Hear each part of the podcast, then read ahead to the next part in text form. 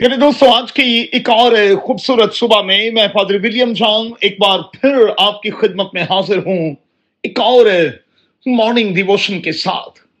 میرے ساتھ دیکھیں امسال کی کتاب، اس کا چوبیسواں باب اور اس کی پہلی چار آیات۔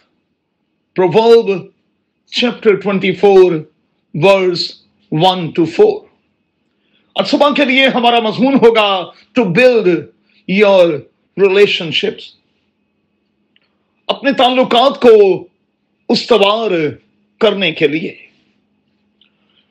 میرے دوستو، یاد رہے کہ ایک مضبوط اور دیر پا شادی کے لیے، ایک مضبوط اور دیر پا خاندان کے لیے، گھر کے لیے کم از کم ان چیزوں کا ہونا اشد ضروری تھا اور ضروری رہے گا۔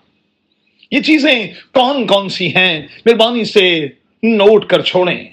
پہلی لاٹس آف نالج دوسری لاٹس آف انڈرسٹینڈنگ اور تیسری ٹرک لوڈیڈ آف وزڈم اچھا میں حیران ہوں کہ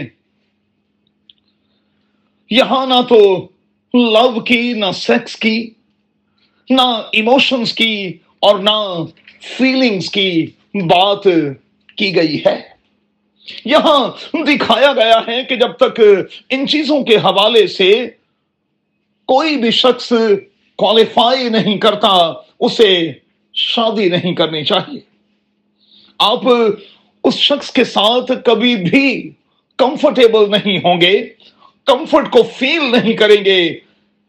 جو ان چیزوں کی پریکٹس نہیں کرتا ہوگا۔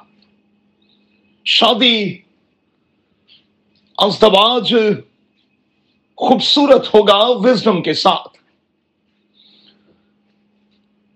اسے اسٹیبلش کیا جائے گا انڈرسٹینڈنگ کے ساتھ۔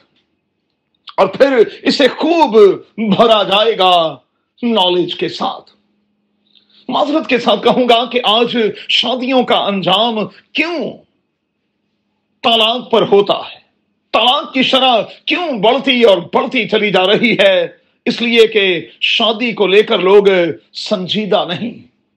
وزڈم سے خالی ہیں نالج سے خالی ہیں انڈرسٹینڈنگ کی روح سے خالی ہیں۔ زندگیوں میں زد، انا اکھڑ پن اور اڑے رہنے والی روح، مقابلے بازی کی روح اتنی ہے کہ لفظوں میں بیان نہیں ہو سکتا۔